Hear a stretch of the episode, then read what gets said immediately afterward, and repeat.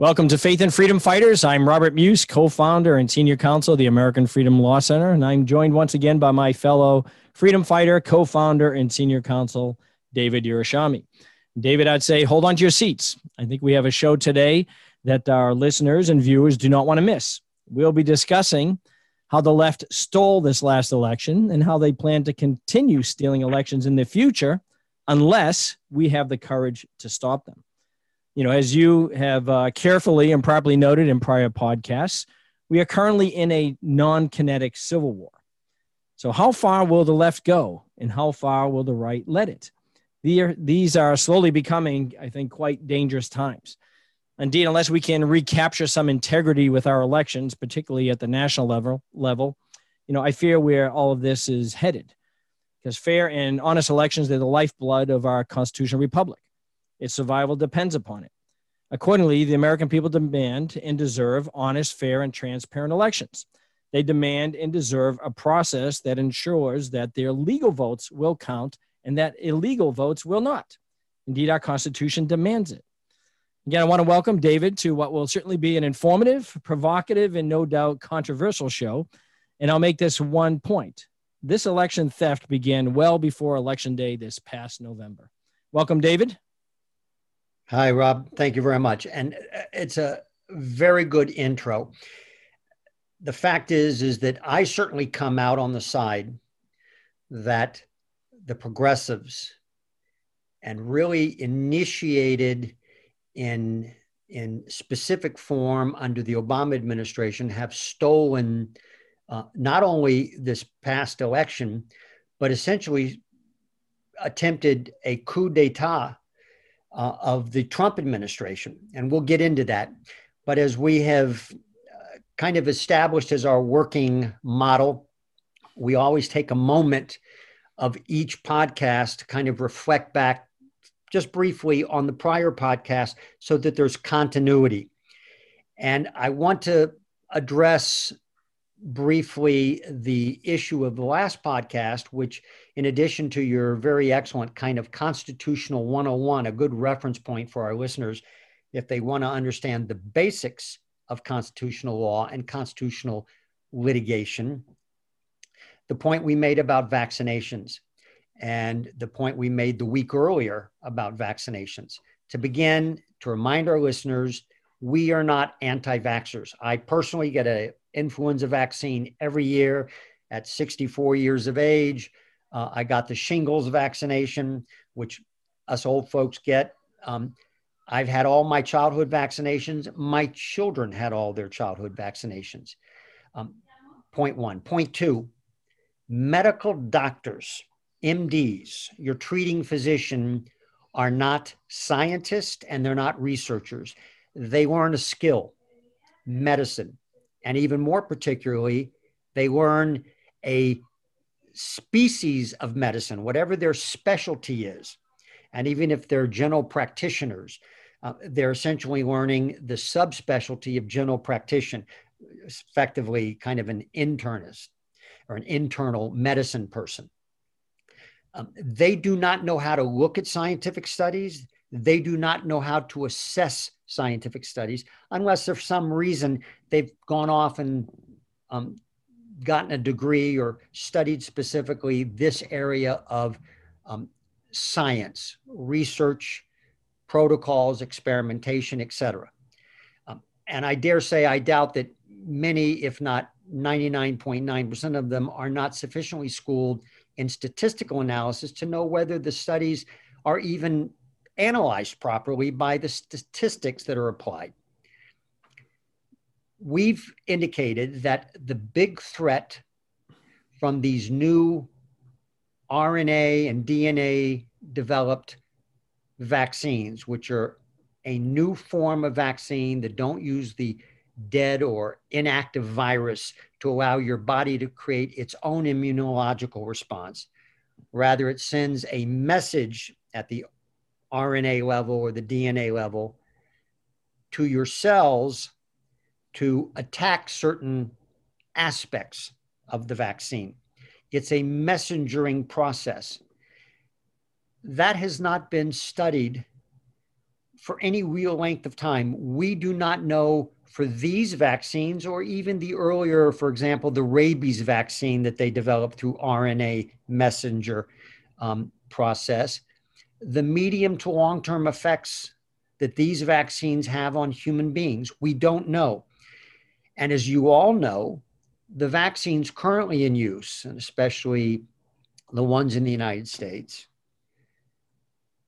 have only received emergency authorization use. They haven't been through the full FDA approval process. We don't know how they affect pregnant women, which is why, under the label, pregnant women should not get the vaccine. We don't know how they affect the mother who's um, suckling her child, i.e., what happens to the child who's feeding from the mother. We don't know. And so that's contraindicated on the label. We don't know the effects on individuals who have immunosuppressant issues, inability to respond to immunological threats. We don't know. There's a lot of things we don't know about the current impact of the vaccine. In addition to these, we don't know if it's going to be effective against the various variants. We don't know how often we're going to have to take the vaccine because we don't know how long the immunolo- immunological response from these vaccines are going to be because we haven't studied them that long. Now, the problem with an individual trying to decide do I take the vaccine? And we've discussed this is the risk benefit analysis. So if you're 80 years old and you have comorbidity issues, meaning you're susceptible to the disease, COVID, and you're susceptible to death or a very bad outcome, then you're not going to be too concerned about the long term 10, 20 year effects. If you're younger, my age, 50 years old, 30 years old, 20 years old, you will be very concerned. And by the way, we don't know the effect of these vaccines on young children, which is why they also are not recommended to have the vaccine.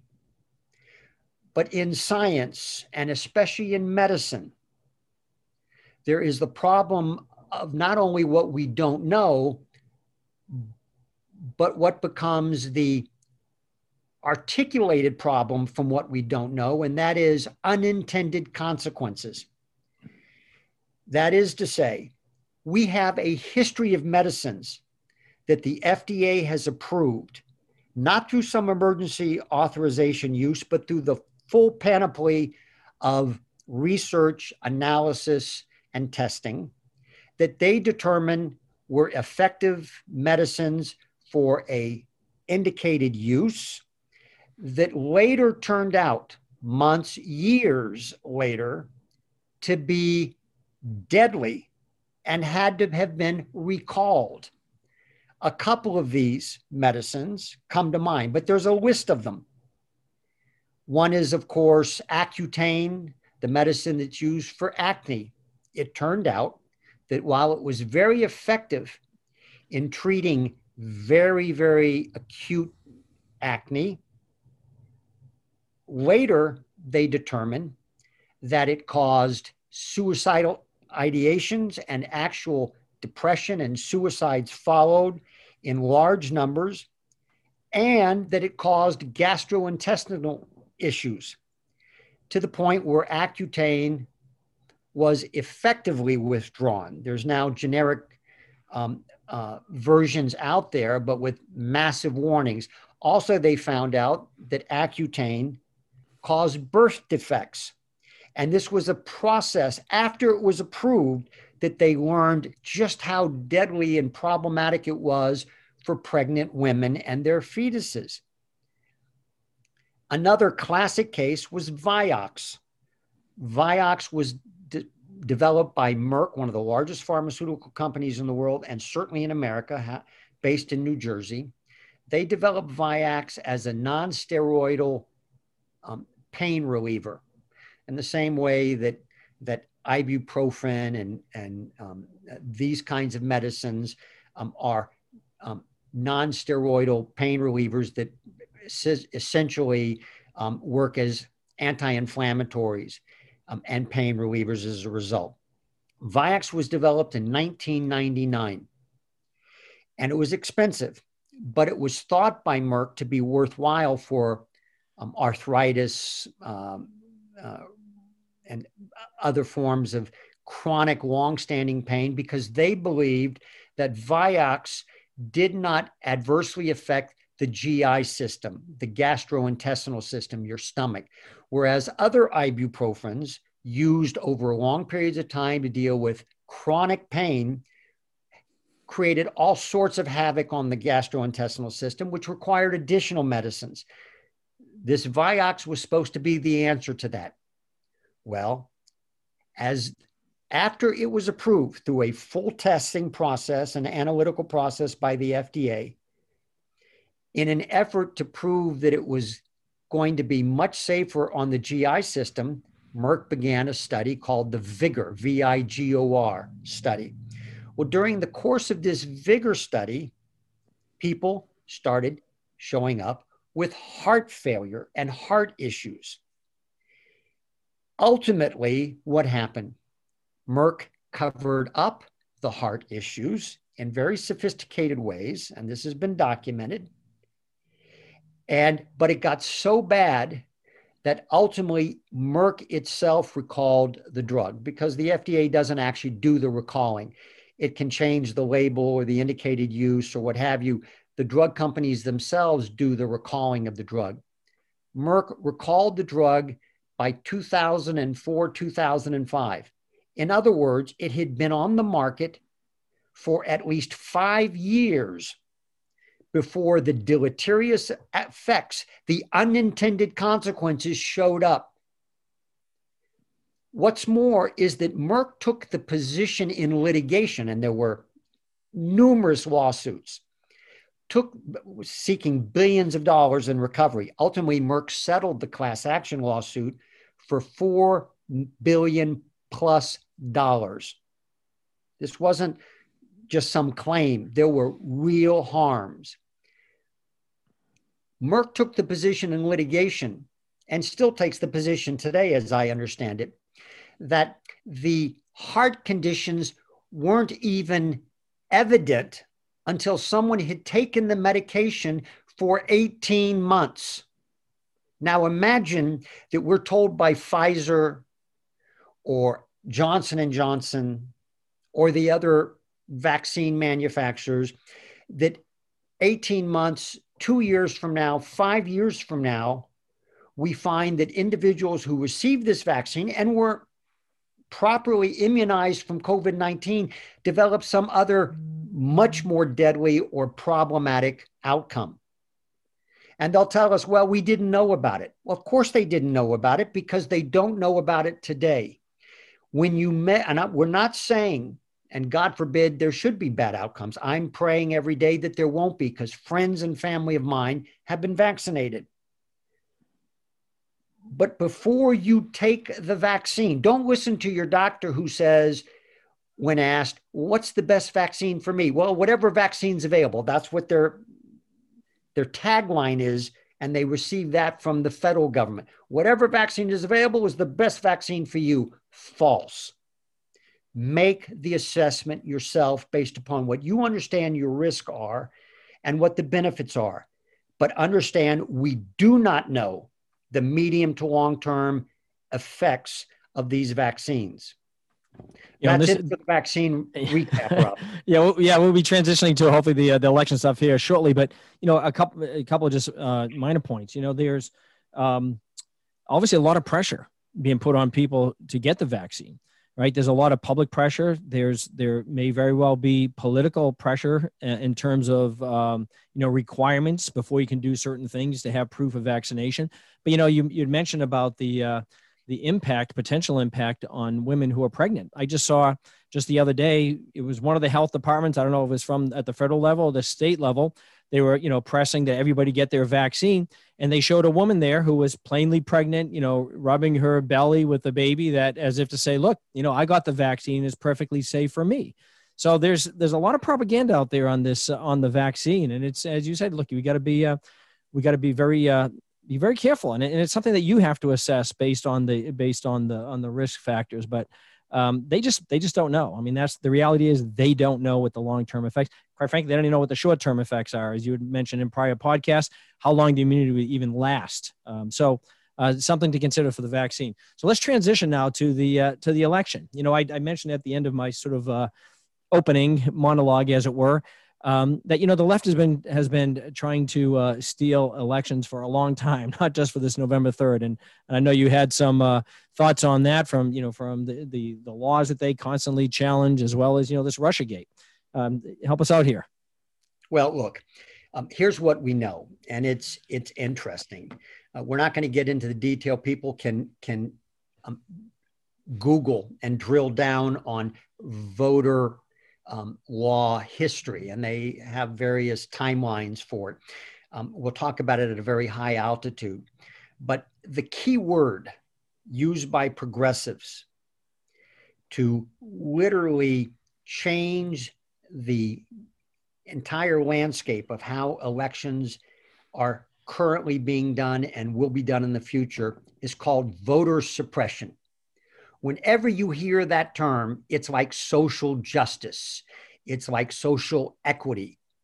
It means taking what we have built in this country and have modified over time for good and for bad, but turning it on its head and radically shifting the perspective from a constitutional republic to effectively a government laden tyranny. And I we don't say that lightly. But if you look back, if you look back and you you look back at the beginning of the country, remember that at the time that the country was founded, the idea that um, people had the right to vote for their representative government wasn't a universal right the concept of one man, one vote didn't come along until years later with the Warren Court. Um, and that's mid 20th century. Um, initially, only white men and typically property owners um, had the right to vote. That has been modified over time. And keep in mind that the states effectively determine what the rights and who got to vote in their state over time, this has been expanded, and it was expanded relatively organically because as individuals, either poor individuals, white males who didn't own property, as um, the American Indians, the freed slaves, even while there was still slavery, and ultimately after the Civil War, um, the African Americans in this country were ultimately given the right to vote, but we saw the state still impose restrictions on them various ways. And um, the, the so called Dred Scott cases, the Jim Crow laws, um, all talk to that issue. Over time, these various impediments against voting have been modified and changed the one area that I think is worth discussing before kind of moving on, Rob, is the idea that if you look at how this country was founded and who got to vote from a perspective of the 21st century today, you can say, oh, the country was a bunch of white male bigots, right? Rich white male bigots. But that would be false because keep in mind that what the world understands as good or moral today is not what they understood before. Now, if you're a classic liberal, then that shouldn't bother you. The reality is is that if there is no transcendent truth, there is no revelation, there is no Judeo-Christian moral foundation to this country, then everything simply becomes a social convention, a social construct. It's whatever you think it is at the time. at the time of the founding, not just this country, but the entire world understood the right to elect your own government in very narrow terms. Keep in mind that most of the world, Africa, Europe, the Slavic countries, the South American countries, none of these countries believe that individuals should have the right to vote at all. These were typically tribal societies, um, uh, monarchical societies, tyrannies, military controlled entities. The United States and the West were the ones who developed the idea that individuals had the power and they're the ones who voted and created a government of the people, by the people, and for the people. That process led to the voting that we have today. And the idea that there's voter suppression today, I think, is nonsensical given the fact that everyone has the right to vote and no one is restricted. Right. You, you know, the, um, uh, you know, we, we mentioned in the last pod, in the last podcast or previous podcasts that, you know, we don't have a pure democracy, right? We have a constitutional republic, right? Not every, not every piece of legislation that gets passed, uh, you know, through the through the Congress is voted on by private citizens. No, we represent, we elect representatives who then stand in our shoes, right? And and we'd mentioned before that when the when our Constitution was uh, was founded, the Senate wasn't even popularly elected. They were appointed by the legislatures. Um, and you know that changed over time with the uh, with the the constitutional amendment. So there isn't this the idea though that we have this you know this pure democracy is just not true. We have a constitutional republic. But so I want to I want to get into this. Um, you know when we dive into this election, the November November third, the 2020 general election. You know I wanted there's um, and and perhaps you know we and I know the listeners and viewers have have heard these before, but you know there's some some real statistical anomalies that occurred during this past election. And now there are kind of five that I've when I've gone going through and looking at them that I want to just highlight and run through them uh, because. And, and you know at the end of the day uh, you know this the statistics i mean they don't prove fraud right they they just they just don't you can't prove fraud with these statistics that's not how this all works but when you look at these anomalies you know there's something something really strange happened uh, in this past november. And here's the first one. If you look at the total numbers of votes received and this is this is comparing obama in the historic 2008 election and in this past election with uh, with trump and biden. In 2008 barack obama received 69 million votes roughly give or take you know a thousand here or there. Uh, and again this was a historic election.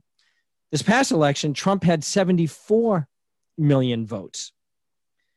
Biden had 81 million votes. Biden got more votes. This really unvetted stealth candidate who wouldn't leave his basement to campaign, and, and quite frankly, the worst candidate in my lifetime, and that includes Jimmy Carter, as you know, one of the uh, one of the presidents during that time. He outperformed the historic election with Barack Obama. I, I'm just sorry that just that just doesn't pass the smell test. Second, the number of counties each candidate won. Now, understand, you know, counties, obviously the counties that the left usually wins are the, you know, the big counties. They're very populous, there's no doubt. But just look at these numbers. Obama in 2008 won 873 counties. This last, elect, this last election, Trump won 2,547 counties. Biden won 509. So you have Obama 873 counties and Biden 509. Third, the fraction of what they call bellwether counties, right? These are these are counties that uh, there's from 1980 through 2016. This is what the you know the the political election pundits who look at these things. There are apparently 19 counties that have consistently voted for the eventual president, and that includes the 10 elections, including Obama 2008 and Trump in 2016. Obama in 2018 won 18 of 19 of those bellwether counties. Trump in this last election won 18 of 19 of those bellwether counties. So guess how many Biden won? He won just one of those 19 bellwether counties. Again, these these these anomaly, it's crazy. Fourth, you look at whether they won Florida, Ohio, and Iowa. Right? Those tend to be key uh, battleground states. Obama won them, Trump won them, and Biden lost them. In this last election. The last time that happened was in 1960 when President John F. Kennedy lost all three states and still won the White House, beating out the uh, future President Richard Nixon. And fifth, the final one is whether each candidate's political party won seats in the House of Representatives. That occurred with Obama. It occurred with Trump. It didn't occur with uh, with Biden.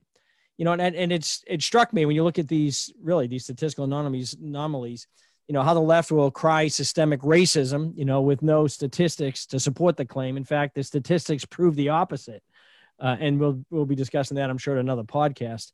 Yet, when you have statistics that show that there's a strong likelihood of something went amiss, such as the anomalies with this last election, you know, they totally get explained away. And again, these statistics don't prove fraud or they don't prove malfeasance per se, but they are certainly, you know, plumes of smoke that should have us looking to see if there's something burning there.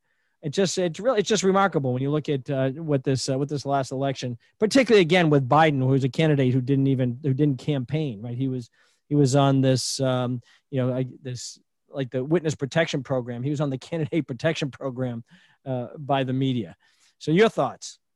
Well, and you and I have talked about this at some length uh, offline, as it were, and that is, look, we know why these statistics appear to be, um, as it were, problematic, and that is because this election was different from every prior election in that people were allowed to vote at the and register and vote at the same time at the last minute.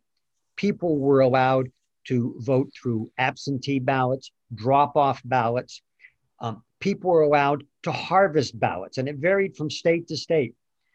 But what that meant was you had record numbers of people, quote unquote, voting. Now, there's a reason why we want people to vote in the booth, in person because we want people to take voting seriously. We want people to be committed. We don't want people to vote like they take a survey when someone from CNN's pollster calls you and you just, you know, sound off about something.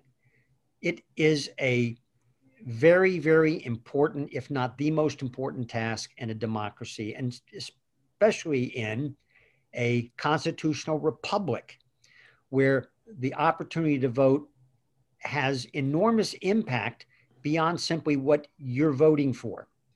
Because we don't do governance by plebiscite.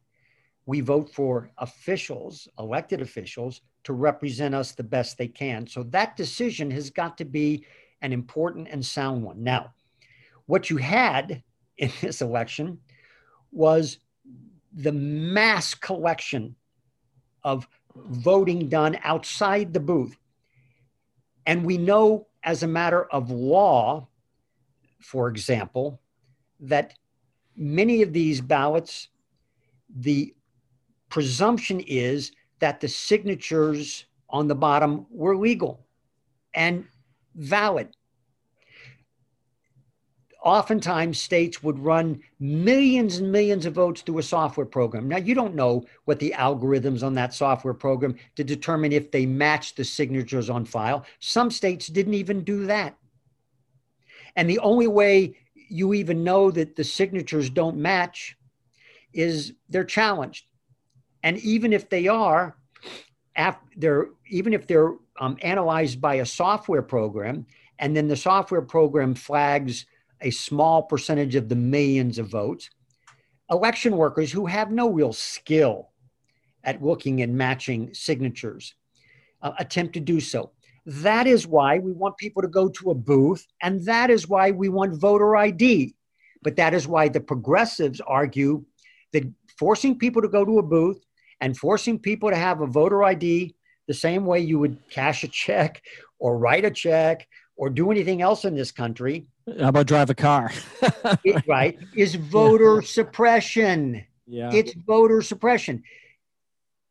If you want to get on a plane, you have to show a valid ID and a special kind of valid ID now. But for them, any kind of effort, they link back to the old days of literacy tests and only white male property owners and poll taxes and and and uh, you know uh, all the other restrictions that occurred in the old days and they say it's voter suppression it's racism And why? Because they want to be able to collect the millions of votes of people who don't really think or care about what they're doing. They're just being collected. Now, beyond that, and this is the point that um, Rob and I have been making. And again, we don't know of specific instances of fraud. I mean, in our litigation, we had some pretty good instances, uh, affidavits, declarations by actual election workers of bad acts that could have amounted to fraud um, and certainly appeared to be illegal acts. But the reality is, and this is why the various litigated cases after the election didn't amount to much, because given the structure of the legal system, if you couldn't establish one standing and two actual fraud where your vote didn't count, you didn't get very far. This election, in addition to the red flags, the smoke that we see with all of these votes, was actually stolen five years earlier at the time of the Obama administration. And the first indication, and let me just, before I get into the weeds here, what we're talking about is President Obama and key people in his administration with Hillary Clinton and her campaign literally conspiring to accuse Donald Trump as a candidate of being subject to Russian blackmail and therefore colluding with Russia to steal the election from Hillary Clinton. This occurred back in July. And then the Obama administration continuing that with the so called Hurricane Crossfire or whatever it was called investigation, in which they, throughout the Trump administration and the Robert Mueller investigation, kept the drumbeat of the narrative that Donald Trump and his administration, key people, were colluding with the Russian government. Keep in mind that the entire narrative by progressives that Trump colluded with Russia to steal the election was based upon a few Russian trolls who put out social media messaging to try to distort the election. Now, that did in fact occur. Most of that was protected kind of free speech. Some of it was illegal because they used bad, stolen identities or false identities. Uh, they hacked emails and so forth. But the whole claim was that Russia was able to get involved in our own wild, freewheeling social discourse about elections and somehow change the way people were going to vote. Think about that. What did the Obama administration do? In July of 2016, remember the election was in the fall of 2016. In the summer of 2016, Hillary Clinton was being investigated for the fact that she had used her private email server of the Clinton Foundation to engage in top secret discussions. In fact, all of her, much of her sec- Secretary of State discussions, but included private, confidential, and even top secret communications, all in violation of the law. She knew she was in violation of the law to the point where when it became public, they attempted and did, in fact, effectively scrub. They deleted and then deleted again and deleted again until they had scrubbed the evidence of this. Now, some of it came up indirectly. But Hillary Clinton had committed several federal crimes, serious federal crimes.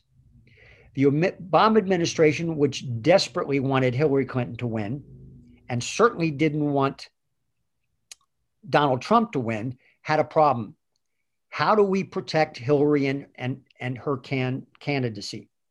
Well, Hillary had an idea, and she and her team commissioned the so called Steele dossier, which made up all of the allegations of Russian collusion. Every bit of it was made up. Initially, and certainly ultimately, during this time frame, the FBI and the Obama administration knew that it was Hillary Clinton's doing. And we know that because there was a meeting in July, sometime after July of 2016, in which the head of the CIA, Brennan, informed at a meeting James Comey, President Obama, Denis McDonough, the chief of staff. Remember, James Comey was the director of the FBI, Susan Rice, who was President Obama's national security advisor, that the Russians knew that Hillary had commissioned the Steele dossier. In other words, they knew that Hillary had commissioned it. It was all part of the plan to blame Donald Trump or accuse Donald Trump of colluding with the Russians to, as it were, divert attention away from Hillary Clinton's crime. After that meeting, the Obama administration was fully informed that even the Russians knew of the game, which created a problem. Comey, as the head of the FBI, was investigating Clinton. So, what does he do? As we all know, he's confronted with the fact that he knows Hillary Clinton committed a federal, crime and there's no way around it.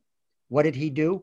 He comes on TV and he announces the result of his investigation, which is not to prosecute her. He does that because he knows a decision not to prosecute Hillary Clinton for these obvious crimes is going to raise a firestorm. If not a revolt within the FBI, certainly externally, people are going to know what he's done. He's washed it under the rug. Normally, the FBI doesn't announce publicly the end of an investigation and its reasoning, they just end it. If they're going to indict, they indict. It becomes public. But if they end it, they don't announce it. And they certainly don't give the rationale. Comey breaks with tradition and provides the full rationale, which he attempts to make because he's a good lawyer, but he makes it very poorly. And everyone who's looked at his analysis knows that it's fraudulent. He was trying to save Hillary Clinton, but he had to do something to appear credible. So he makes this big announcement, hoping that's going to somehow resolve the problem. It doesn't. Now Hillary Clinton actually blames him. She wanted him just to swallow everything and hide it under the rug. This now becomes the investigation, the Hurricane Crossfire investigation, which is both a federal criminal and counter espionage investigation, it's called what happens next? The next major event, and I'm sure there were lots of other meetings, is a meeting on January 5, 2017, after Trump is elected, while he's still the president elect. Obama wants to make certain that the investigation that they began to blame Trump to keep him out of office, since that didn't work, now they had to essentially plan a coup d'etat. How do they ruin the Trump administration? Well, at that meeting, at which there were top national security advisors, but in addition, Susan Rice again, the president himself, Vice President Biden, now, of course, President Biden, the Sally Yates, the deputy attorney general and effectively acting attorney general, and she does, in fact, soon thereafter become the acting attorney general. This is the famous Sally Yates, who during the Clinton administ- you know, the Clinton investigation, Hillary Clinton investigation, and the emails meets with President Clinton on the tarmac in his plane, and then all of a sudden Comey announces no prosecution. And FBI Director James Comey, all at this meeting in January. After they end the meeting, Susan Rice writes a classic attorney CYA memo, a memo which is meant to be a contemporaneous writing, meaning it's fresh and the memories are all good, but it is so clearly a cover your backside. And she essentially writes, Well, President Obama wants this done according to the book. That was the famous line. But in reality, what this does is shows us that as Obama and his key team are on the way out, the main point of that meeting is how do we keep Trump out of the link? How do we keep him from knowing as soon to be president and president that we're actually investigating him? Comey wasn't quite sure, but he was the man tasked with being disingenuous and dishonest with President elect Trump and President Trump by telling him, you're not under investigation, when in fact he was. They knew from July of 2016 that the whole Russian collusion game was fraudulent. The entire investigation had no proper predicate and was fraudulent. And they met again in January to be certain that it would continue and disrupt his presidency. So when we say that the 2020 election was stolen, we don't mean by election fraud. It could have been that, but we don't have any hard evidence of that.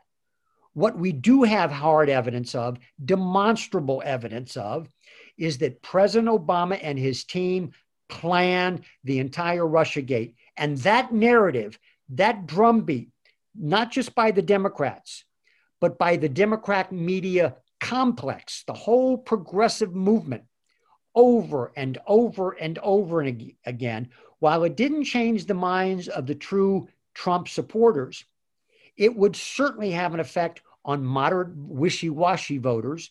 And of course, the MSNBC viewers and the hard left, they already knew in their minds that Trump was a criminal, et cetera, et cetera. That's how you steal an election. And that is illegal because one, they engaged in falsifying a criminal investigation.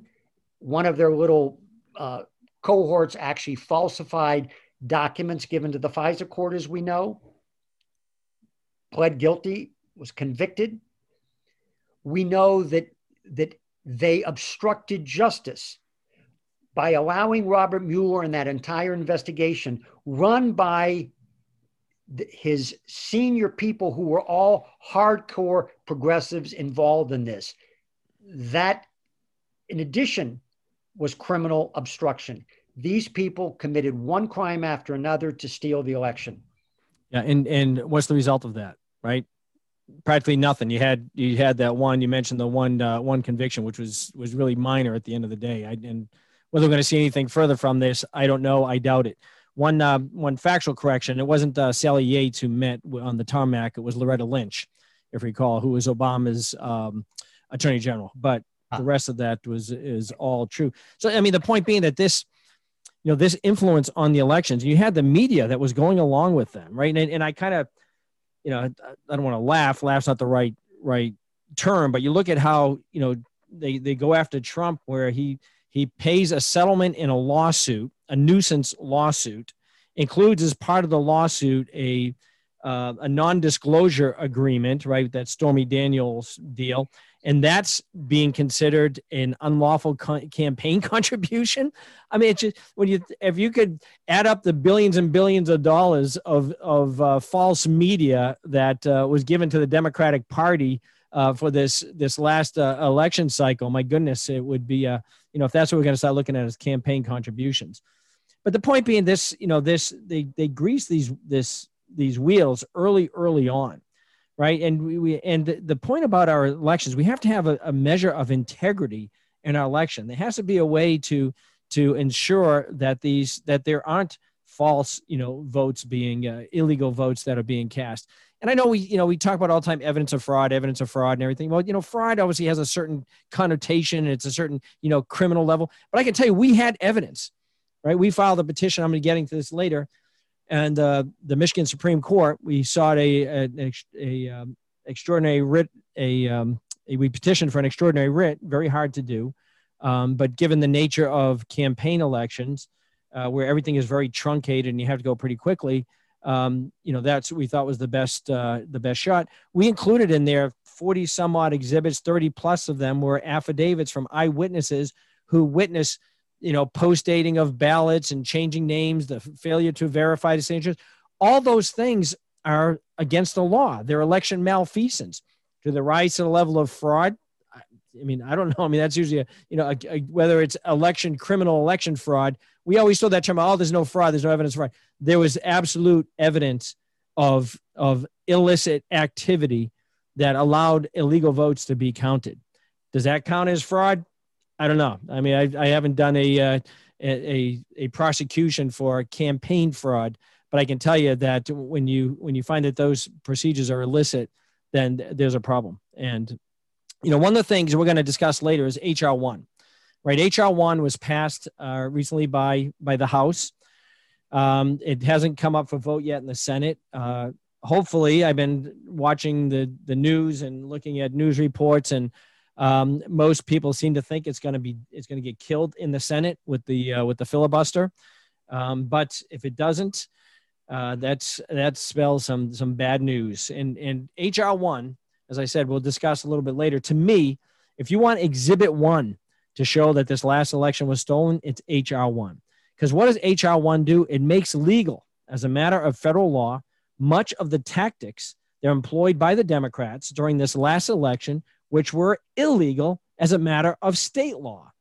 So HR one, if this thing passes through the Senate and, and, and Biden said he'll sign it, it's going to ensure that we no longer have election integrity or processes in place to ensure election integrity. Well, you know, this, Rob, let me just say this goes yes. to the point that when government, and especially the left, but it's true of any government, when government gets a power they never rescind the power, they never redact the power. It only grows. So keep in mind that even those COVID based election laws that were mandated as a result of COVID, right? The whole harvesting of ballots, the increase in absentee ballots, the drop off, just throw it into a box next to the library, which I did um, uh, here in, in LA for my wife when she voted.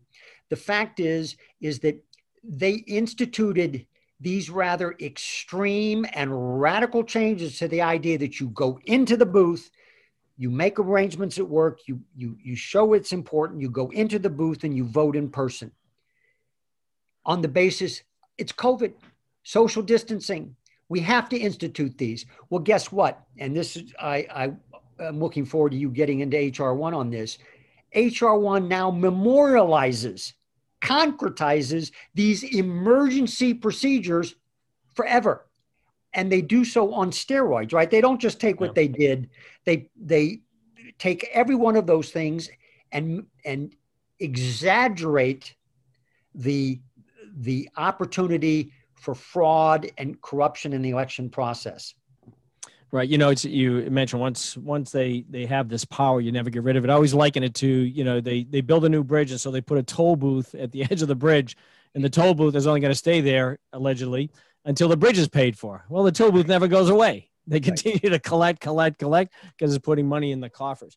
You know, one of the things, and this is going to get going to dovetail into HR one into this last election, the, the points you made about the uh, the COVID we know, and I want to you know begin with this really this indisputable proposition: mail-in and absentee ballot schemes are exceedingly susceptible to fraud. It's been our nation's experience for decades. The left knows that as well. You know, in 2005, there was a commission on federal election reform, which was a bipartisan bipartisan commission. It was chaired by former President Jimmy Carter and former Secretary of State James Baker, which is cited quite extensively, quite frequently by the U.S. Supreme Court and they made this um, it's obvious observation that the electoral system cannot inspire public confidence if no safeguards exist to deter to deter or detect fraud or to confirm the identity of voters right and, and according to the uh, you know to this report mail-in voting is the largest source of potential voter fraud i mean it makes absolute sense and and many well-regarded commissions and groups of diverse political affiliation agree that when election fraud occurs, it usually arises from absentee ballots or mail in ballots. Why? Because such fraud is easier to commit and far harder to detect. And this is, you know, a federal court made this point uh, in 2004. And they said absentee voting is to voting in person as a take home exam is to a proctored one. Right. So that's, that's, it's kind of where we are. And, and courts have repeatedly found that mail-in ballots are particularly susceptible to fraud. You can let, look, let me, you know, let me just jump in for a second. Yes. Just, just to note, Rob's point about absentee ballots being susceptible to fraud is so patent and obvious. People might not realize it wasn't until 1986 and the Uniformed and Overseas Citizens Absentee Voting Act came around, 1986, that we allowed our soldiers stationed overseas to vote through absentee ballots. Now, that's how long it took. And the reason was, and the reason why it's been limited thereafter to very, very specific circumstances is precisely the problem Rob's speaking about now. Right. And there's, and you can look, I mean, because we looked at these cases when we were, um, you know, doing our election litigation. I mean, case after case after case makes the point that mail in ball- balloting and absentee uh, ballots use is, I mean, they, there's so many opportunities for fraud. And again, the problem is it's very hard to detect. And one thing, just an, another kind of interesting anomaly with election litigation, as it were, when um, you know the election was November third. There's in a matter of federal law, they put in this provision called the safe harbor provision, and it's it's measured by how many you know how many days it is after election of when the safe harbor triggers. This past election it was December eighth, so we had to you had to have every every challenge to the election, every litigation challenge to the election had to be done by December 8th. It had to be concluded by December. 8th. It's just not possible to to marshal that kind of evidence. I mean, you know, when we do the, these, you know, these cases, they often take a couple of years worth of discovery to get into all the details and all the facts. But even so, and so many of these cases, including ours, we had actual sworn affidavits by individuals who were witnesses to election malfeasance there was evidence and that's that's considered evidence when somebody files a, a, a sworn affidavit that they witnessed uh, either you know tampering with the ballots changing the the the dates on the ballots um, not verifying signatures modifying the you know the the registrations online and things those things are all when you have people who are willing to swear under oath that those things happened that's evidence of election whether you want to call it fraud or malfeasance but it's evidence that the election was stolen. And there was a, there's a lot of that evidence out there, and it's so difficult to marshal all that. And you put the courts in kind of a tough position too, because they don't have a very short time. And you know which judge is going to have the guts to be the one to overturn a uh, you know a, a, an election, a national election at that level. So there's there's some built-in different built-in you know problems to the election litigation. But Just some of the cases, our- I'm sorry. Go ahead. Just as a footnote for our audience, uh, and you were spearheading the Michigan um, litigation at the Michigan Supreme Court. We only lost that by a party vote. yeah, right? it was four three, a four three And vote. Democrats, Republicans. So clearly, um, ideology on both sides Right. plays a part. And it wasn't 7 0. It wasn't like we didn't have the evidence. Yeah. Right. And and you know, to say that these, you know, these uh this litigation was frivolous, I mean, it's just absurd. I mean, these are and the judges wrote they wrote lengthy dissents as to why they denied the uh the petition for extraordinary uh, for an extraordinary writ and they you know well reasoned uh dissents. And you know, and and I I found it disheartening that the you know the US Supreme Court didn't take up the election cases uh, recently and and Justice Thomas, and I was going to get to this in a, in a little bit you know, wrote a a terrific dissent um, in in terms of you know why it was wrong for the court to um, you know to punt and not take up the Pennsylvania case. I think the other one was the Wisconsin case, and he was joined in his dis- he was joined by uh, Justice Alito and Gorsuch. I was very disappointed that uh, you know Amy Coney Barrett, who is my classmate at Notre Dame, didn't didn't at least agree to take it up. If you have there's the rule of four, right? If you have four justices that are willing to take the case up, the cert will get granted and and there'll be full you know full briefing on on this but these issues have to be resolved. They just they do because this is going to come up again in in other election cycles right? In pennsylvania for example that was a situation where the pennsylvania supreme court changed what the legislature had for when absentee ballots could be brought in and counted.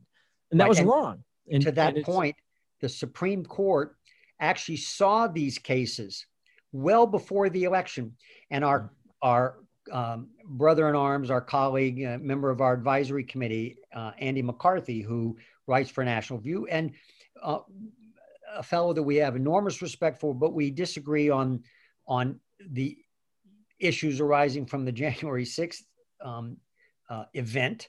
Um, but he wrote back then, um, when much prior, months before the election, that the Supreme Court should take up those cases then so they're not flooded with these cases after the election when there's no real time to examine and decide them. But the Supreme Court, under Chief Justice Roberts, punted. They couldn't get enough justices to hear any of those cases. And Andrew McCarthy, to his credit, lamented that and said the Supreme Court will rule the day. Well, they don't rule the day, certainly not the progressives on the bench, including Chief Justice Roberts, because they believe the outcome was correct. And they don't care how those of us on the other side of the political spectrum feel. And, and they don't much care that we're in a kinetic civil war. All they're going to do is make certain that they continue to win uh, excuse me, a non kinetic civil war, that is to say, a non violent civil war, they're going to continue to make sure that they um, win that non kinetic civil war and then work also to, to um, take away our right to bear arms to make certain it doesn't become a kinetic civil war. As I said, these are these are dangerous times. You know the and because I want to keep hammering on this absentee and mail-in mail-in voting issue. And, and again, this is, you look at that commission that I cited was back in 2005, and there's been plenty, plenty of cases that just re-emphasize that point, the, that the risk of abuse by absentee or mail-in votings, voting is, is, you know, through the roof. And it's magnified by the fact that many states, their voter registration databases are outdated or inaccurate. There's a 2012 study from the Pew Center on the states. And this is a, uh, this was a study that the Supreme Court has cited in its cases too found that approximately 20, this was in 2012, it's, it's going to likely far worse even today, that approximately 24 million, one out of every eight voter registration in the US is no longer valid or accurate. I mean, think about that one in eight, right?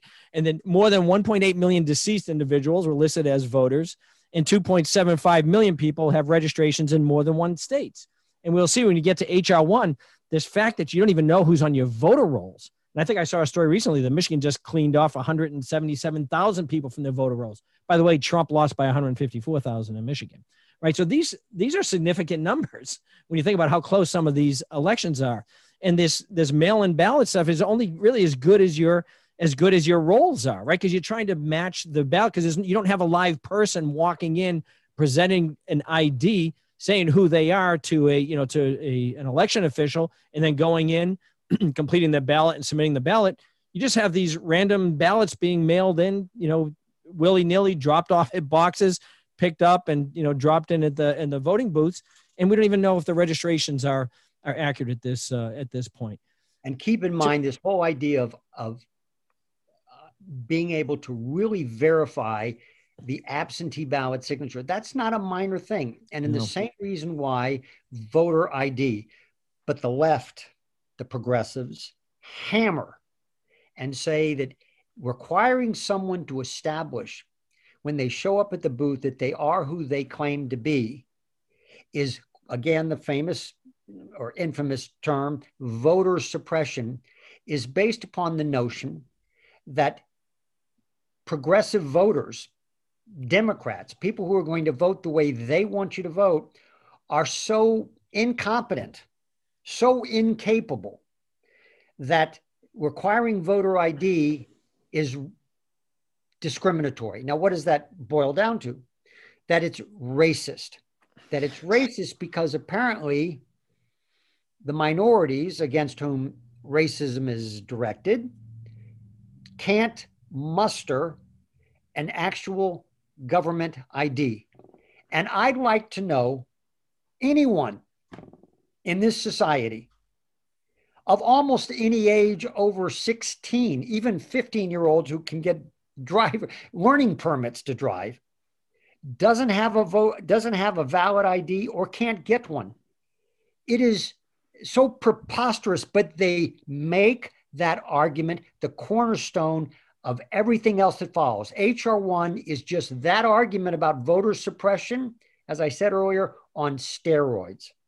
Yeah, and and you know, as you're just describing that, their their justification for why there's no voter ID. I mean, how is that not such a racist view that you think minorities are that incapable of being able to get an ID? I mean, I mean, talk about a, a, a racist view. Oh my goodness. But you know, I wanted to I want to talk about Michigan, right? Because oh, Michigan okay, is a oh, good. Uh, uh, yeah. You just remind me. I'm going to interrupt you again. And yes. you know why they can say that, Rob? Because another expression you hear all the time from progressives, and now the Me Too movement, lived experience. Yeah. Right. Well, you haven't lived the experience, Rob. I mean, a, a minority, you know, an African American, a Mexican American, uh, you know, A, B, C, D, E, F, G person, whatever the acronym is, that um, their lived experience results in their inability to be able to either get a actual ID like a driver's license or you know passport or a social security card. And because you haven't lived that experience you're a bigot. You're part of systemic racism. Yeah, you know, I, I want I want to talk about Michigan. Is because Michigan, and I, I know about Michigan because obviously I was involved in the in the election litigation here, uh, and it's an interesting I think case study because if you look, you know, in we we talked about absentee ballots. Absentee ballots, for the most part, and for the longest time, were very limited. You had to have a specific reason to be able to get an absentee ballot, like you were deployed for war overseas, like I was during the, the first Gulf War. And we and each unit had a voter officer who would go around and ensure that the individual who was going to be uh, doing the absentee ballot was in fact the person who was doing it. We had all these signature requirements and verification requirements, and then you'd submit your your ballot in after you had made a, a written request for it, and so on. So you had all these you had all these safeguards in place to ensure that the person who was getting the absentee ballot actually was the one who was going to get it right? And that you actually had skin in the game in a sense that it was there was a process to go through it and you had to justify it. Well one of the things that quite frankly i didn't realize until this litigation started in 2018 michigan amended its constitution and amended its constitution to permit absentee ballots for any reason whatsoever and it was shocking but 2018 was a very interesting year 2018 was the same election that gave us Governor Gretchen Whitmer, who is a left wing, uh, you know, progressive, and it gave us Attorney General Dana Nessel, who's a left wing uh, Democrat progressive. You know what else was on the ballot for that 2008, the, the midterm election? The legalization of marijuana, which had passed. The left plays a long game, right? They had some this this this idea the absentee ballot for any reason whatsoever i mean that just like went under the radar screen. When i tell people that they just they can't believe it. Because those you know those midterm elections not too many people go out to them as much as they do for the presidential elections.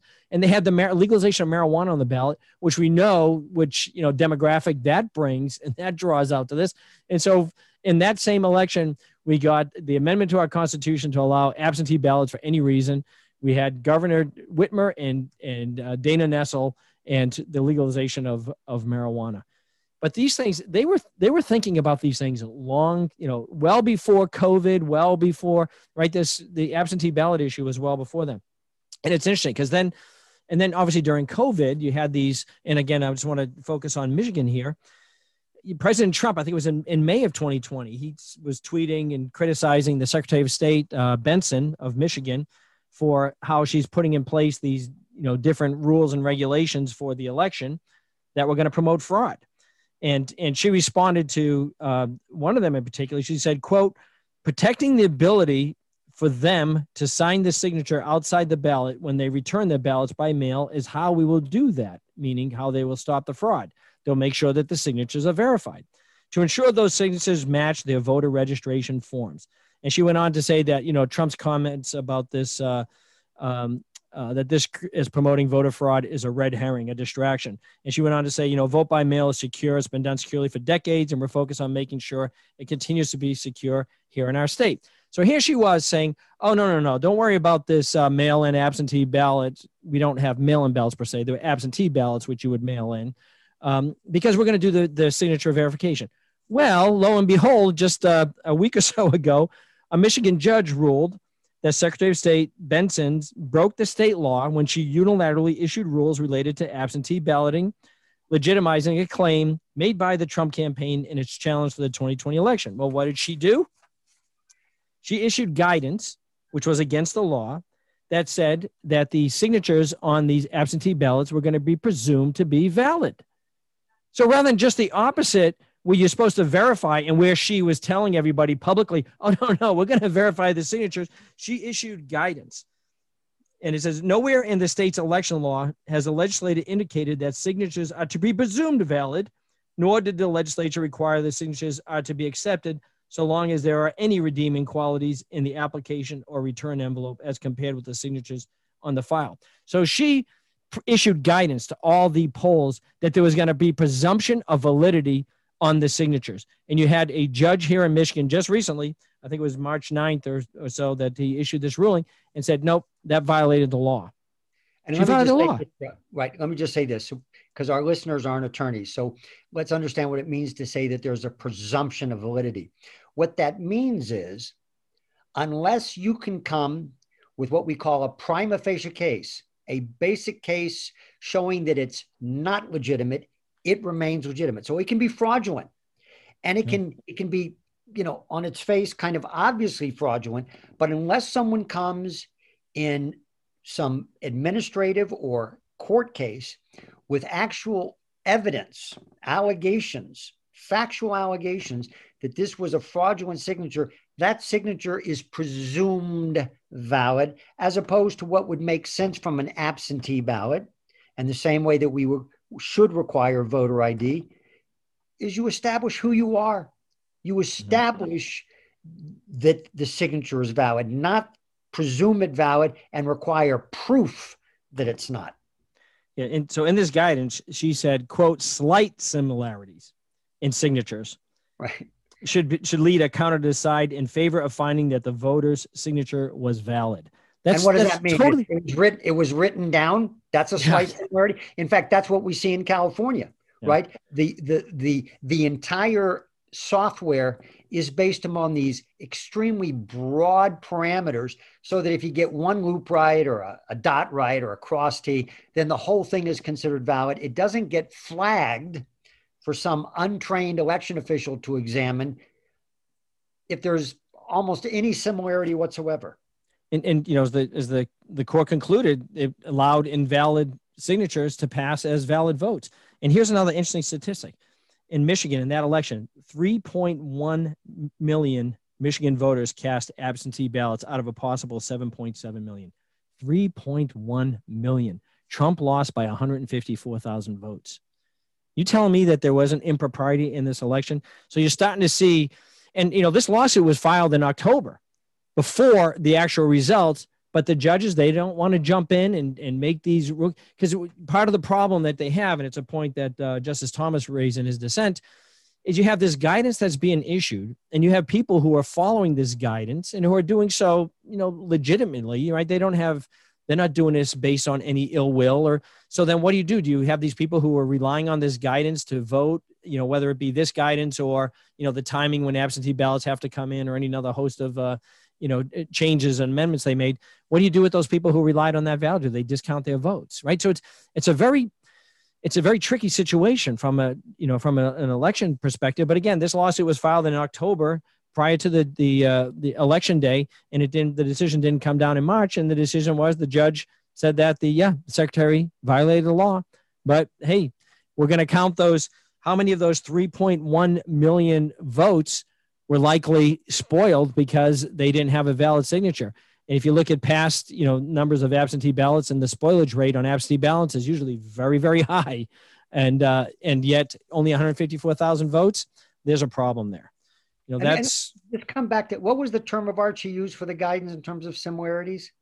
Slight similarities. Slight sim- So imagine if, now you yeah. have election officials in all the counties right? Yeah. At, at every so he, the the upstroke on the signature looked the same as this upstroke. That's a slight the, similarity. the problem. The problem is you've got all these election officials who have received this guidance, and now the question becomes: is how each individual election official interprets the term slight similarity. There's no legal definition for that. What does that mean? No. Does it mean that it, that they actually dot their I's or they cross their T's? If if if two signatures which are entirely different, but at least they dotted their I's or they crossed their T, um, or they wrote you know, mostly above the line. W- what is that definition? So what you have is county by county, election official by election official, making up their own rules based upon this vague guidance. And the vague guidance was there for a reason so that the presumption would be they're valid because all these millions of absentee ballots across the country um, get approved without any real review. And, and here's, we had an affidavit that we submitted on behalf of Jessy Jacob, who worked for the, uh, worked in the, for Detroit, uh, employee of the city of Detroit for decades. She was involved in the, in the, uh, in the absentee, uh, excuse me, in, in the, this, uh, past election. And just in, in this affidavit, it says, um, absentee ballots that were received in the mail would have the voter's signature on the envelope. While I was at the TCF Center, which is where all those and people who are listening to this podcast know the TCF Center, where there was a lot of people observed, uh, a lot of uh, election uh, malfeasance taking place, says I was instructed not to look at any of the signatures on the absentee ballots, and I was instructed not to compare the signatures on the absentee ballot with the signature on file, among a host of other things observed by this witness, a percipient witness who is active, who, who probably was risking quite a bit by giving us an affidavit, somebody who actually worked for the city of Detroit. And as I said, we, you know, our appendix to our, our petition to the uh, Michigan Supreme Court, we had 47 exhibits and 30 plus of them were affidavits similar to this uh, Jessy Jacob affidavit of, uh, of witnesses who observed, meaning they were precipient witnesses, not hearsay witnesses, but people who actually observed uh, election impropriety taking place. And if you can say again, think about that. Three what was it? Three point one million absentee voters, and and essentially, you know, you you had uh, people at these at these election offices saying, look, you know, slight similarities. So you're just passing through on these signatures that are likely not even valid. I mean, just common sense will tell you that there's a, there was a there was a lot of problems that uh, that took place during this uh, this past election. And you know, even our AG, right? She's threatened the uh, to go after the the legal licenses of people who claim that there was you know election malfeasance going on. Well, I'll tell you, I don't have to. I've got I've got evidence from eyewitnesses that there were problems with this last election here in Michigan, and you know that it was uh, it was pretty. Uh, I would say necessarily widespread, but it's interesting to look at the places where most of this occurred: Pennsylvania, Michigan, right? Wisconsin, these these states that had to be the the swing states uh, for Biden, and yet you have all these these problems. And again, the, the judge just ruled that Secretary of State Benson broke the law. She broke the law in a way that uh, that favored the Democrats because they're the ones that would the, the Democrats would be the ones that would vote by mail or absentee far more than the Republicans were the ones who typically showed up at the poll. Look at that statistically; it's not even you can't even compare the two. And when now, we say when we say the progressives stole the election, starting with Obama in 2016, the summer of 2016, including these election irregularities, we're not conspiratorialists. The meeting in, in with Brennan and the Obama administration after Hillary Clinton was exposed as having committed federal crimes with her server the meeting in January 5 are facts that have been documented. Now, we don't know what everyone said precisely, but you don't need to have that. I've been a commercial litigator for nearly 40 years, and I deal with claims of fraud day in and day out, claims that my clients bring that I litigate on their behalf, and claims that I defend. And while it's true that you can have a lot of smoke and no fire, the fact that there's all that smoke with fires meaning you see the smoke and you see the fire. The Russia Gate, the Robert Mueller investigation, that was the fire. Fraudulently arson, you know, brought about by arson. And then you see the smoke with the meetings of the Obama administration. Now, think about all these secretaries of state, the one we mentioned in Michigan, and you have the same situation in other states, Philadelphia, Georgia, et cetera. You have election officials. Now, many of them, if not most of them, wanted a candidate, Biden, in the swing states. You don't have to have a conspiracy. You don't have to have people meeting in a you know, a room with cigar smoke, conspiring to steal the election. All you need to have are the mechanisms in place, absentee ballots, guidances on um, uh, slight similarities, and election officials who want it to go a certain way, who then tell these election officials, like our affiant here that Rob mentioned, don't compare signatures. Don't open up that can of worms. They don't have to conspire together to come to those same kind of procedures and processes. They have the mechanisms in place. They have the same ideology and purposes, and they all do more or less the same thing. Again, did we have someone in every room witnessing that? No. But when you have enough of these cases, together with the acts by the Obama administration at the whole Russiagate matter, the Democrat media complex pounding that drum over and over and over again, the impeachment processes. The first impeachment was fraudulent. Um, the second impeachment, I'll leave it up to listeners to decide whether it was um, fraudulent or not. My view is it was patently fraudulent, but I'm not going to go there right now. That deserves a different podcast. But when you have that, it doesn't take much to act as it were, as if it were a conspiracy. The fraud in the 2020 election beginning in 2016 up to and including the actual election processes was so rife with fraud and de facto con- collusion that there's no question that the election was stolen. And that's the bottom line.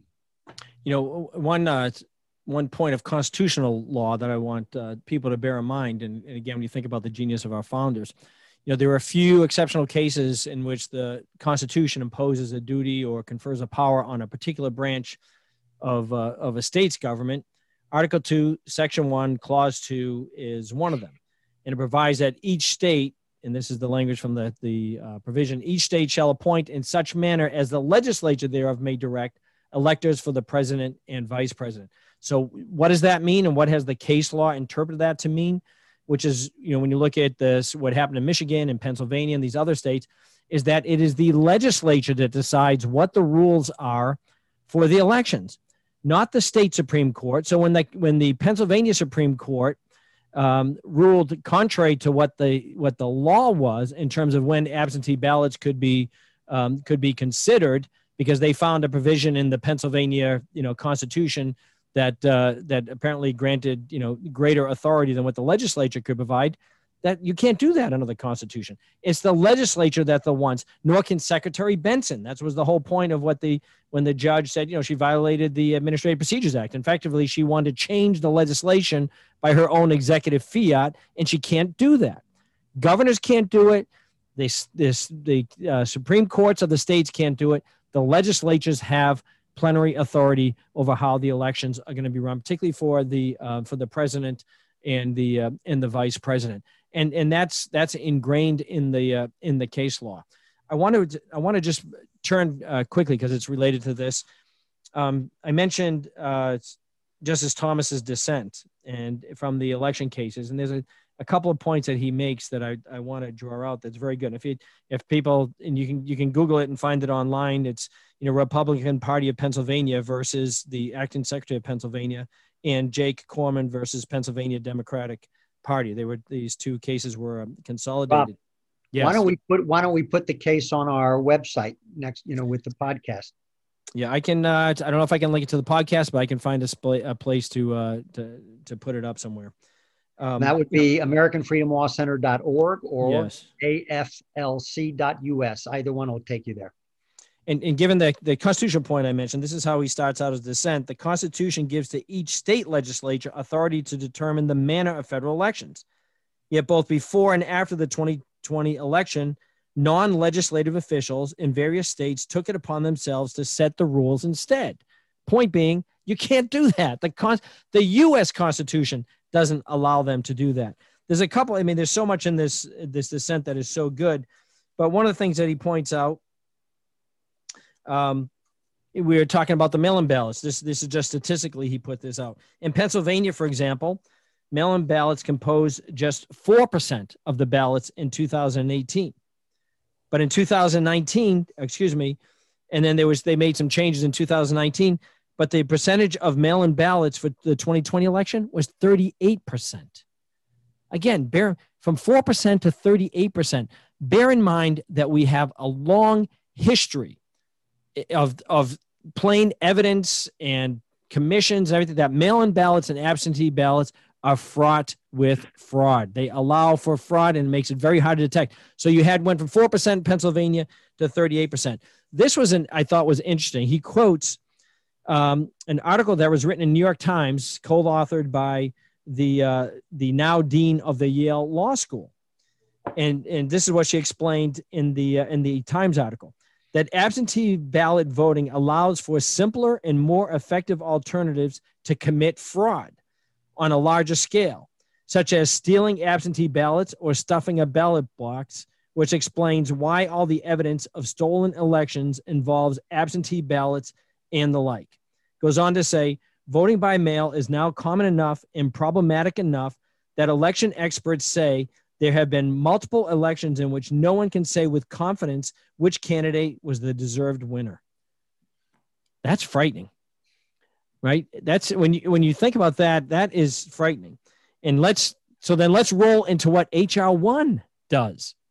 Right? And that's there's so much more here even in this uh in this Thomas in this Thomas uh, d- uh, dissent that it's just you know it's it's beautiful, and he makes the point like why are we waiting to decide these things uh, when they need to be decided right now? But and HR I would suggest, Rob, is a, a kind of a high altitude HR one, and then let's dedicate a podcast even next week to really drilling down on that. Yeah, well, HR one, as I mentioned at the the top, and and there's you know one of the best articles that I found uh, discussing it is uh, was um, by the editors of the of the National Review. It started Mar- dated March eighth, twenty twenty one, and uh, the title should tell you all that you probably need to know. HR one is a partisan assault on American democracy, and this is. They said it would be an understatement to d- describe HR 1 as a radical assault on American democracy, federalism, and free speech. It is actually several radical left wing wish lists stuffed into a single 791 page sausage casing.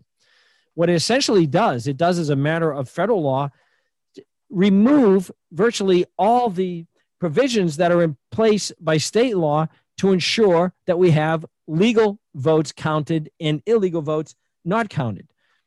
Here's my goodness, there's so many things to, uh, to address this. This is what it says. The first target is to wipe out state laws that allow voters to be checked against a pre existing list of registrations.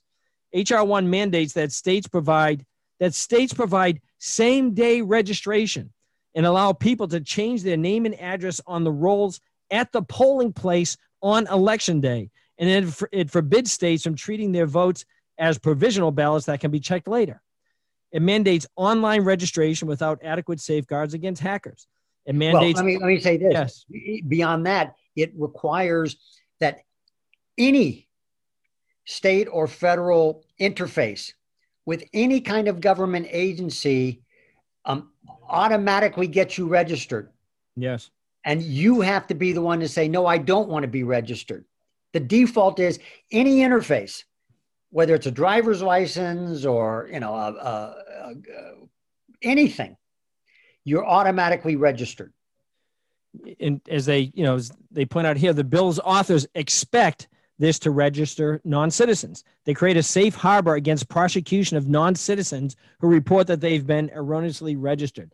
Right. So think about that and put that in context of what we're witnessing down in the southern border with all these, you know, illegals coming across the uh, coming across the border. You don't think their names are going to show up on on registration rolls somewhere but, along the lines? The you can't even check them. Right, but the silliness is that an illegal alien who's you know probably using an illegal social security number to work, right? Yeah. Um, a stolen ID, as it were, that they're going to go, somehow go to the government and say, "Oh, gee, you made a mistake and registered me to vote, but I'm actually an illegal immigrant. I'm an undocumented worker, as it were." I mean, yeah. that's silly, but they do that again to protect them so that they can't be touched. Yep. This uh, this new law would bar states from checking with other states for duplicate registrations within six months of an election. I mean, just think about that. You can't, you can't even, you can't even compare your voter rolls with the other ones. See if there's, you know, this person who has a home in Florida and Michigan or wherever that they're registered to vote in each one of those states. Yep. Um, it bars removing former voters from the rolls for failure to vote or to respond to mailings. Right. So even if they want to go out and check, see if somebody's still active and alive on the voter rolls, you can't do anything about it. Uh, outside election observers, which are an important, you know, check on the system this this legislation would bar anyone but an election official from challenging a voter's eligibility to vote on election day. So then you've insulated now Democrat run precincts from any scrutiny because you don't have these outside observers. They all have to be people who are who are, you know, internal. State voter ID laws are banned, replaced simply by a sworn voter statement. The dramatic expansion of mail in voting during COVID will be enshrined permanently in this federal law. So, all this absentee, mail in voting, and everything will become a matter of, of state law. States are banned from the most elementary security methods for mail in ballots. They must provide a ballot to everyone without asking for identification and may not require notarization or a witnesses to signatures. What do you say about? I mean, my goodness, you want this is just absolutely undermining. If we don't have confidence in our elections now, HR one passes the Senate, forget it. Which, right. Where's the confidence in the elections? And if you want to use the term that they've coined voter suppression, then what you can certainly argue is that this is a massive voter suppression against anyone who doesn't vote Democrat. it, it's it's it gonna is. It is gonna dilute votes of those who are voting for the Republican Party. You know it will. It's just because that's just the way this is set up. It's designed to be this way and yet and states are compelled to permit ballot harvesting so long as the harvesters are not paid per ballot so you can do curbside voting ballot drop off bo- uh, boxes 15 days of early voting are mandated i mean it's just it's inc- it's just you're going to have a flood of these absentee ballots which nobody can validate they're just going to show up and they're going to have to count them in LA, there's so many homeless. In fact, in all of California, there's so many homeless that all you'd have to do is walk around and harvest their absentee ballots, get them to, you know, put their X down or sign their name for them. Who who cares? Just you know, put a name down um, and get them registered the same day. Um, and you'll win every election. There's so many homeless here. I mean, it's just an absurdity. Yeah, and the, you know, they also says states are compelled to accept voter registrations from 16 year olds, although they can't vote until they're 18. But the point being is that you know the, the Democrats spend a lot of money, right, on trying to get the young people to uh, you know to register and get them. So what they're essentially doing is, yeah, look, we'll save we'll save our money that we have to spend to do these get out the vote campaigns, and we'll just make it a matter of federal law that we'll get these these young people, you know, on the uh, on the registration rolls, and uh, we'll do that by using the uh, the federal government uh, to do that. There's and, also and before we end. Before we end, I just want to say, obviously, I was joking. While there are a lot of homeless people in California, um, it would take more than just the homeless. But um, if you're allowed to to ballot harvest without any of the other protections, uh, anyone who gets organized um, can simply uh, defeat and suppress every legitimate vote that's ever ever made by people who actually care and show up at the ballots. Yeah. So at, at, the end of the day, and there's one more one more main point, and I'll wrap up on HR one, and we probably should wrap up here. I know we've been yeah. we've been going pretty long, but this is an HR one could be a whole nother uh, issue to bring up. Hopefully, the Senate will will shut it down, and it, the you know they'll get rid of it through the filibuster or however they need to do it. But 501c4s, right, which are different than C3s, um, they they do more lobby work and and that type of thing. But this is going to require them to disclose the names of donors right? Whenever you say, you know, oh, we want to disclose donors, you know why? We we know this from you know our 501c3. Um, they're always oh, they want to they want to attack mercilessly anybody who would contribute, you know, to to the organizations. They the left the left will go out on an attack and they will dox all these donors. I mean, it, it's just a way to suppress people from wanting to donate to those 501c4s. And and let's explain again. IRS um, uh, code, the Internal Revenue Tax Code, has a provision that's labeled 501c3, and that authorizes uh, not for profit charitable organizations to um, file a special tax return and not be taxed. A charitable organization provision. A 501c4 organization under the Tax Act is for these organizations that lobby and so forth. And um, uh, their efforts to prevent charities like us and C4s from getting donations from people who want to do so anonymously, because if you're found to be donating to a conservative and especially a Judeo Christian conservative organization, the cancel culture of today, which began under the Obama administration with the IRS itself, mm-hmm. trying to literally um, deny proper 501c3 status to or, legitimate organizations, that that's in full swing. And if you can find out who a wealthy donor is who doesn't want his business or his reputation smeared by the left as a bigot, etc., um, but wants to donate to a legitimate Judeo Christian organization like ours or a Christian organization fighting for pro life, um, if you force them to disclose all of their donors, um, these people will stop donating because they're not going to be subject to that kind of social media smear. Right. And, and the left knows it right? They're they're masters of it. They're the ones always like to attach labels and attack people and and uh, and shut them down. You know, this is this is the last line from this uh this National Review article, and I think it, it nails it. It says HR one is not merely a bad idea; it is a scandal, and that's and that's where we are. And hopefully, this uh you know the Senate will uh, will block that, and and uh, you know it won't become law. If it does, well, we got a lot of work. I will end on this. Yeah. It is a scandal. But in reality, it's not a greater scandal than what took place with these absentee ballots and so forth during the actual election. It is much less of a scandal that took place with the Obama administration and then continuing through the Trump administration with Russiagate, this whole effort to undermine the candidacy of President Trump and then to undermine his entire administration in my view, literally treasonous acts. Those scandals, one on top of another, simply remind us that these people, the progressives, they play for keeps. We are in a non kinetic civil war and they intend to win. And if those of us on the other side of the line don't understand that, we lose. Mm. If you don't know the enemy, you lose. Right. Famous famous line from Sun Tzu. Right. Well, let's uh, let's wrap that up. I want to thank you, uh, thank everyone for joining us, and and I, I'd like to make a note that you can you can find our video casts on our Rumble and YouTube channels, and you can find our podcasts on on Spotify and Stitcher. It's it's uh, both the channels and the podcasts of Faith and Freedom Fighters. And if you like the content, would ask you to uh, please follow us. And thank you all again for uh, for joining us and listening in on our on our discussion. Hope you found it um, edifying. And uh, we uh, again we may God you know bless you, and we ask that He continue to bless America. Amen.